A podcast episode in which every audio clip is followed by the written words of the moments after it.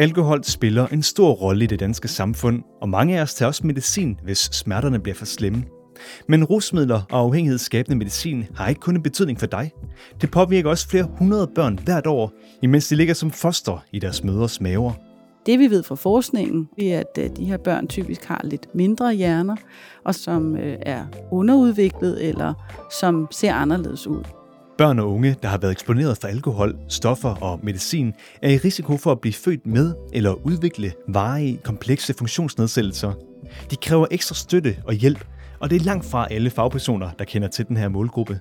Vi har også eksempler på, at børn, som er ganske hæftigt eksponeret, de faktisk kan have nogle, nogle store ressourcer, som kan bringe dem rigtig langt. Mit navn er Lukas Bjerg, og du lytter til en podcast fra Social- og Boligstyrelsen. Målet med den her serie på tre episoder, det er at klæde dig som fagperson bedre på til at kunne opdage og hjælpe børn og unge, som under graviditeten har været eksponeret for rusmidler og medicin. I den her episode, der vil du blive præsenteret for Pelle, som er en arketypisk og fiktiv case. Og Pelles fortælling starter den dag, han løfter skoletasken op på skuldrene og træder ind i børnehaveklassen.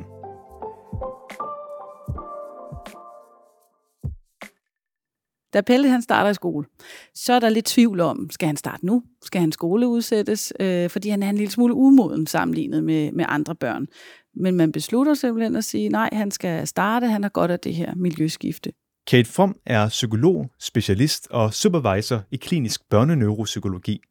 Hun har i mange år hjulpet fagpersoner med at forbedre indsatserne omkring børn og unge med komplekse funktionsnedsættelser, og så har hun også tilknyttet VISO, den nationale videns- og specialrådgivningsorganisation. Drengen Pelle er et eksempel på et barn, hvor man kender til, at hans mor har haft et stort alkoholforbrug under graviditeten, men hvor man ikke har givet ham den helt optimale støtte lige fra starten. Man er nok lidt optimistisk her på Pelles vegne, fordi at øh, man tænker, det er jo øh, 0. klasse, og alle børn skal jo lære at gå i skole, så der er ikke nogen støtte på ham lige til at starte med. Pelle får ikke nogen særlig god skolestart, fordi han er utroligt urolig. Han er her, der alle vegne. Han øh, er egentlig ikke rigtig læringsparat, og han har en rigtig stor mundfuld at have i klassen. Så der går ikke så længe, så finder man ud af, at øh, vi må nok hellere få noget støtte på ham. Og støtte er der brug for. For Pelle, ja, han har ikke ligefrem haft den nemmeste start på livet. Da Pelle han blev født, så øh, vejede han ikke så meget, og han var et barn, som var svært for i trivsel. Og det er sådan noget af det, der er typisk for de her børn, der er født med alkohol på virkning. De var indlagt 14 dage efter fødslen til observation, for ligesom at holde øje med, om mor nu kunne tage sig godt nok af Pelle. Og under den her indlæggelse, der gik det sådan set meget fint. Der var ikke de store bekymringer, og mor var faktisk i stand til at tage sig af Pelle og, og knytte sig til ham. Men øh, man kan godt se, at der var nogle øh, advarselslamper her i forhold til den her forhistorie hos Pelle. Pelles mor fortalte Pelles sundhedsplejerske, at hun først opdagede, at hun var gravid, da hun var i fire måneder, og at hun havde haft et højt alkoholforbrug på op til 20 genstande om ugen. Men da hun så opdagede graviditeten, holdt hun op med at drikke. Pelle han tilbringer de første to år sammen med sin biologiske familie, men på et tidspunkt bliver det tydeligt for omverdenen, at Pelle han ikke har det godt. Der var blandt andet nogle øh, underretninger, der var anmeldelser om husbetakler, der var alkoholmisbrug og vold. Og der var sådan, at øh, dagplejen var bekymret for Pelle, øh, fordi han kom faktisk i dagpleje uden øh, det tøj, han skulle have på til årstiden. Og de havde også en idé om, at synes, at far han virkede, som om han var påvirket af alkohol, når han hentede sin søn. Pelle bliver så indbragt i en plejefamilie, der passer godt på ham og støtter ham så godt de kan. De vil gerne give ham en normal hverdag og et normalt liv. Pelle han starter i børnehaveklasse i en almen skole, og efter kort tid ser man, at han har behov for støtte. Og støttepersonerne de hjælper Pelle, både i timerne og i frikvarteret. Og det, de siger, det er, at han er sådan svært ved at sidde stille, og han er lidt bagud fagligt, og han er lidt øh, anderledes socialt. Så vi må gå ud fra, at Pelle han er ikke sluppet fuldstændig gratis igennem det her med, at hans mor har indtaget alkohol, øh, at der er nogle konkrete anderledesheder i hans hjerne, at hans hjernenetværk ser anderledes ud. Og det er noget af det, der er årsag til, at han har det så svært. Pelles hjerne mistænkes altså for at være blevet påvirket af hans mors alkoholindtag i de første fire måneder under graviditeten. Men også de første to år i hans biologiske familie, som ikke har evnet at støtte ham tilstrækkeligt, og hvor der har været vold og misbrug, ja, det kan også have belastet hans hjernes udvikling. Og for at afdække det her, må man udrede Pelle neuropsykologisk. Der er heldigvis redskaber til at gøre skoleårene nemmere for et barn som Pelle. I Social- og Boligstyrelsen har man udarbejdet en forløbsbeskrivelse, som netop kommer med konkrete anbefalinger til, hvordan man hjælper børn og unge, som har været eksponeret for alkohol eller stoffer eller afhængighedsskabende medicin under graviditeten. To af de her anbefalinger vender vi lige tilbage til senere i den her episode. For først skal vi nemlig lige så fast, at det kan være svært for fagpersoner overhovedet at vide, hvad et barn som Pelle har brug for. Det er en målgruppe, som er overset. Vi har ikke nok blik for den, at den findes. Og det har vi ikke, fordi at det er en målgruppe, der ofte har øh, flere problemstillinger samlet, mixet, som gør, at der er flere, der skal få øje på dem. Hende, du hører her, hedder Miriam Gismervik. Hun er specialkonsulent i Social- og Boligstyrelsen, og hun har været med til at udarbejde forløbsbeskrivelsen. Dem, som vi er interesseret i her, det er dem, som har trivselsvanskeligheder, som er troet på deres udvikling. Det vil være børn, som har brug for støtte, som på en eller anden måde øh, stikker ud i, øh, i undervisningen. Så der er nogle markører, man kan have øje for. De er måske urolige, har svært ved at sidde stille på stolen, har svært ved at modtage en kollektiv besked, bliver meget nemt forstyrret af klassekammeraterne, har brug for at blive skærmet i undervisningen. De kan have svært sådan rent fagligt ved at lære at læse. Senere, når de kommer op i, i, i mellemtrinet, så kan man se, at de begynder at falde fra. Altså, de kan ikke, simpelthen ikke følge med de jævnaldrende rent fagligt. Det vi ved med, med børn, som bliver født efter alkoholeksponering, det er, at deres hjerner ser lidt anderledes ud. Og vi har cirka 85 milliarder neuroner, hjerneceller, de små grå, og de her hjerneceller, de har hver især op til 10.000 forbindelser til andre neuroner. Og hvis det her øh, netværk det ikke er ordentligt forgrenet, eller der er nogle steder, hvor at de her øh, øh, forbindelser de ikke er helt optimale, så giver det nogle udfordringer. Vi er nødt til at opfinde den dybe tallerken hver gang, fordi hvert barn er forskelligt. Hvert barn har noget forskelligt i bagagen. Men nu lige her med Pelle, så er det jo faktisk gået rigtig godt, fordi der hele tiden har været opmærksomhed på ham. Der er hele tiden nogen, der har været klar over, øh, at her er der noget særligt på spil.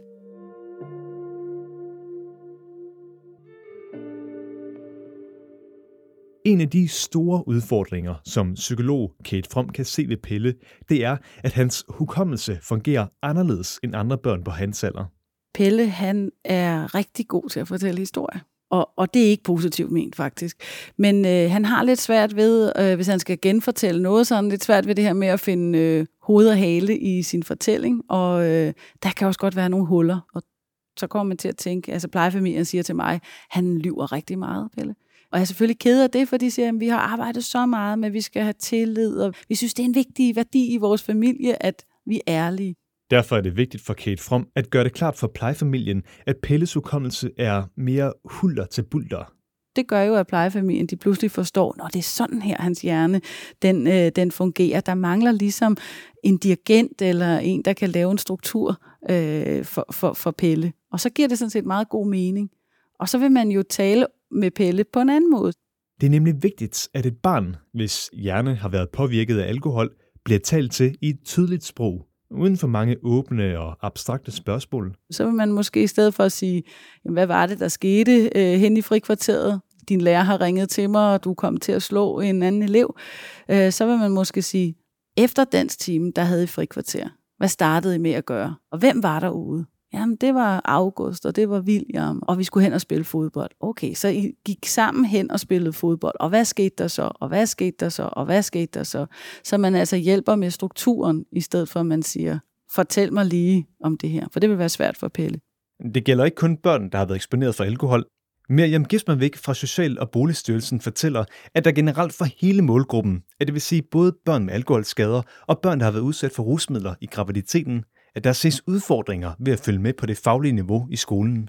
Overordnet set for hele gruppen af børn og unge, som er eksponeret for alkohol, stoffer og afhængighedsskabende medicin, det er den her øh, vanskelighed med opmærksomhed. Altså med at holde fokus på, det kan være undervisning, eller på det, der sådan sker omkring barnet. Altså er der også meget ofte de her sanseforstyrrelser, at de meget hurtigt bliver forstyrret af sig selv faktisk, og af den måde, de er i verden på, altså lyde og, og, og lys. Når man sidder i en skoleklasse og med 20 andre elever, som bevæger på sig, eller der lugter måske af ostemad fra frokosten, eller altså der er lydindtryk og synsindtryk, det kan de her børn blive enormt forstyrret af. Og sanserne er også i høj grad en forstyrrelse for et barn som Pelle. For Pelle så er det sådan, at han i mindre grad måske opfatter det, der sker omkring ham, samtidig med, at han tager alting ind. Så det er sådan lidt øh, modsat rettet, at han på en måde ikke rigtig lægger mærke til andres ansigtsudtryk, eller at der er nogen, der vil noget bestemt, men han er også lidt uden filter. Så han hører alt. Han hører kridtet på tavlen, han hører fuglen udenfor, han hører den samtale, der foregår uden for døren, eller klassekammeraterne, der sidder og visker. Det tapper Pelles kræfter i meget høj grad. Når Pelle han kommer hjem fra skolen, er han dødtræt, og han vil egentlig bare helst sidde inde på sit værelse i mørke med sin iPad. Lærerne de gør rigtig meget for Pelle, og de kan faktisk rigtig godt lide ham. Og det ved Pelle, og det kan han mærke, og det betyder jo rigtig meget for et barn, at man føler sig mødt, og man føler sig øh, vældigt. Og hans kammerater, de kan også godt lide ham, men man kan godt mærke, at de begynder at trække sig lidt, fordi at han netop ofte havner i de her konflikter, og at der tit opstår nogle problematiske situationer. En af årsagerne til, at Pelle han ofte ender i konflikter med de andre, det er, at han tænker mere konkret. I takt med, at de andre børn de bliver ældre og mere abstrakte, ja, så begynder Pelle at sakke bagud. Til gengæld så er Pelle god til idræt. Han flyver afsted på en fodboldbane. Vi bliver også nødt til at være realistiske og sige, at det her, det bliver ikke lettere for Pelle, fordi afstanden fra Pelle og til de andre børn, den vil øges med tiden. Og jo ældre børn bliver, jo mere stiller vi krav til, at de selv kan styre og strukturere deres hverdag. At de selv kan passe fodboldtræningen. At de selv kan pakke tasken, når der skal være idræt hen i skolen. Og måske smøre en madpakke. Og også lige kan tage øh, bussen og metroen hen til mormor. Og der kommer Pelle til at sakke bagud, fordi han vil blive ved med at have et behov for lidt ekstra hjælp. Jo ældre de bliver, så er der jo nogle forventninger om, at de bliver mere og mere selvkørende, også i det sociale. Og der kan de blive enormt udfordret. Blandt andet af, at de føler sig forkerte og føler sig anderledes.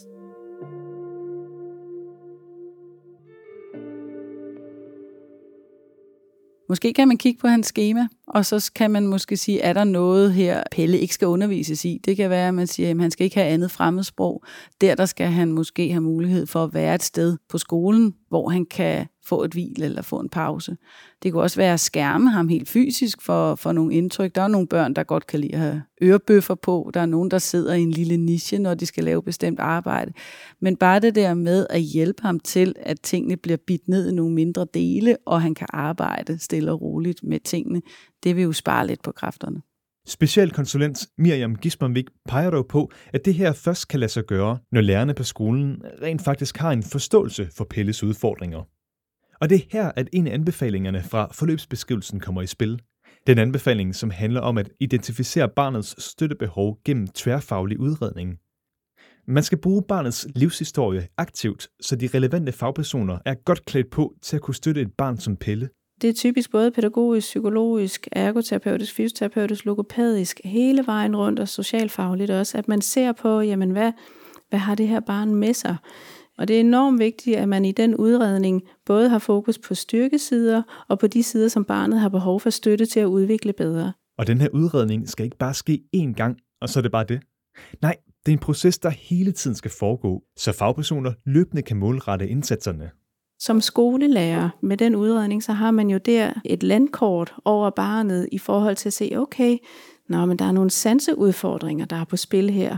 Så kaster det jo direkte et blik på, jamen, hvad kan vi så gøre for at hjælpe det her barn? Så den her tværfaglige udredning er enormt vigtig.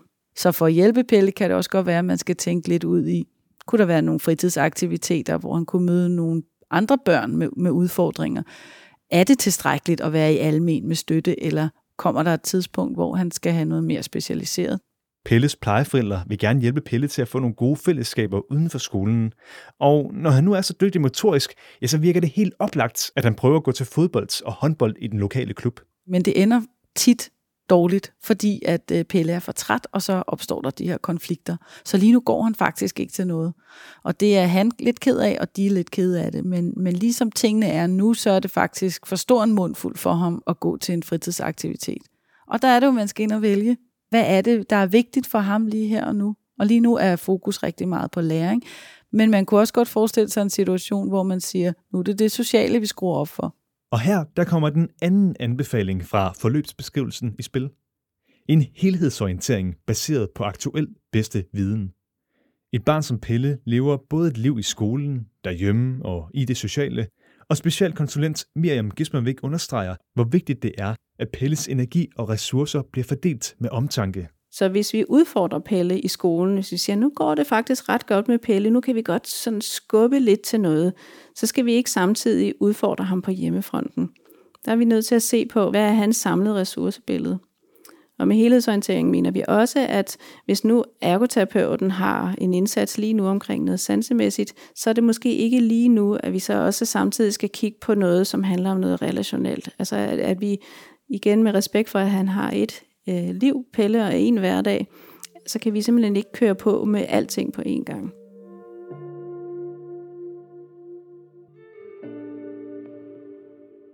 Pelle han er nu i 9. klasse. Det har været nogle svære år i udskolingen, fordi i udskolingen er der rigtig mange gruppearbejder, og der er projekter, der strækker sig over flere uger, og desværre øh, har støtten ikke helt fulgt med. Det var faktisk sådan, på et tidspunkt gik det godt for Pelle, og så, så skar man lidt ned på støtten, og det har vist sig at være rigtig besværligt for Pelle. Så han er begyndt at have lidt fravær, og han har lidt svært ved at følge med i timerne, og når der er de her projektopgaver, så er det faktisk rigtig vanskeligt for ham at følge med.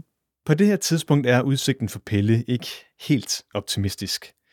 Risikoen for den her målgruppe er nemlig, at børn og unge med komplekse funktionsnedsættelser bliver glemt i systemet i takt med, at de bliver ældre. Men Miriam Gismervik fra Social- og Boligstyrelsen er også forhåbningsfuld. For hendes fornemmelse er, at flere børn som Pelle bliver opdaget, og det skyldes, at kendskabet til målgruppen ja, den bliver mere udbredt. For nogle år tilbage fik vi ikke særlig mange henvendelser, hvor man vidste, at det her det var baggrunden for deres mistrivsel og troede udvikling. Altså man vidste ikke, at det handlede om, at mor havde, havde taget stoffer eller drukket alkohol eller fået noget medicin, som kunne skade barnet under graviditeten. Nu ser vi efterhånden flere og flere, hvor man faktisk har den hypotese. Så vi har på en, en kort årrække kunne observere, hvordan at man egentlig faktisk ikke drager den konklusion, at der kan være en sammenhæng, til at man nu begynder ude i praksis at se, ah, okay, det her det kan måske være baggrunden for, at det her barn mistrives. Og med den viden kan man i højere grad også give et barn som Pelle en god chance i skolealderen. Han har fået nogen grad af støtte hele vejen igennem folkeskolen, og nu, da han skal videre, ja, der bliver han altså ikke stoppet lige med det samme. Så det, som øh, der er aftalt med plejefamilien, det er, at Pelle skal på efterskole. Og han skal på en special efterskole, hvor man er gearet til at tage imod børn og unge som Pelle. Og med gearet, så betyder det, at der er noget mere hjælp at hente. Man bliver ikke bare efterladt med sit vasketøj eller sin, der, sin ugenlige rengøring af værelse. Man får faktisk hjælp til de her ting. Og både børneneuropsykolog Kate From og specialkonsulent Miriam Gismervik er sikker på, at et barn som Pelle har en god chance for at få sig et forholdsvis stabilt voksenliv. Han får taget nogle fag i folkeskolens afsluttende afgangsprøve, men han får ikke en fuld afgangseksamen. Men øh, heldigvis så går kommunen ind og giver ham en STU, altså en særligt tilrettelagt ungdomsuddannelse, hvor at øh, Pelle finder ud af, at han enormt godt kan lide at arbejde med anlægsarbejde altså jord og fliser og træer og planter og den slags. Så lige nu er Pelle i praktik som øh, anlægsgartner på særlige vilkår. Jeg er så helt sikker på, at de her børn de kan hjælpes til at få et bedre liv, til at profitere af de øh, ressourcer, som de har, hvis vi evner at støtte dem på den rigtige måde. Det har vi både sådan øh, case-eksempler på, praksis-eksempler på, øh, men vi har også evidens, som underbygger, at man med forskellige greb ind i øh, indsatserne omkring de her børn, kan ramme det, de har brug for. For den her plejefamilie har det hjulpet rigtig meget, han er blevet udredt. Det er blevet kortlagt, hvad det præcis er for nogle styrker, han har, og hvad det præcis er for nogle vanskeligheder. Og de er blevet mere opmærksomme på, hvornår er det, vi faktisk stiller lidt for store krav, og hvornår er det, vi skal skrue lidt ned for krav. Og det har hjulpet på konfliktniveauet derhjemme. Det er faktisk dalet. Fordi man jo måske kan kigge på Pelle og sige, ej, men når han kan finde ud af det der, og når han er så god til fodbold, så kan han i hvert fald også godt pakke sin egen taske. Og der, der siger de måske mere i dag, nej, Pelle skal faktisk have hjælp til at pakke sin taske. Det her med, at der er nogle steder, hvor Pelle lykkes, det har også vist sig at være utrolig vigtigt. I Danmark får nogle børn, som har været eksponeret for rusmidler og medicin i løbet af graviditeten, hjælp i løbet af skolealderen. Men med den rette udredning og indsats kunne vi hjælpe mange flere. Målgruppen er også i risiko for at blive overset og mange støtte, når de engang går ud af skolen og træder ind i voksenlivet. Så hvordan hjælper man den her målgruppe senere i livet, så de får den rette støtte til at kunne opnå deres mål og drømme? Ja, lyt med i tredje og sidste episode af den her serie, som er produceret af Kontekst og Lyd for Social- og Boligstyrelsen. Og du kan også hente forløbsbeskrivelsen på styrelsens hjemmeside for at få mere viden. Mit navn er Lukas Bjerg. Tak fordi du lyttede med.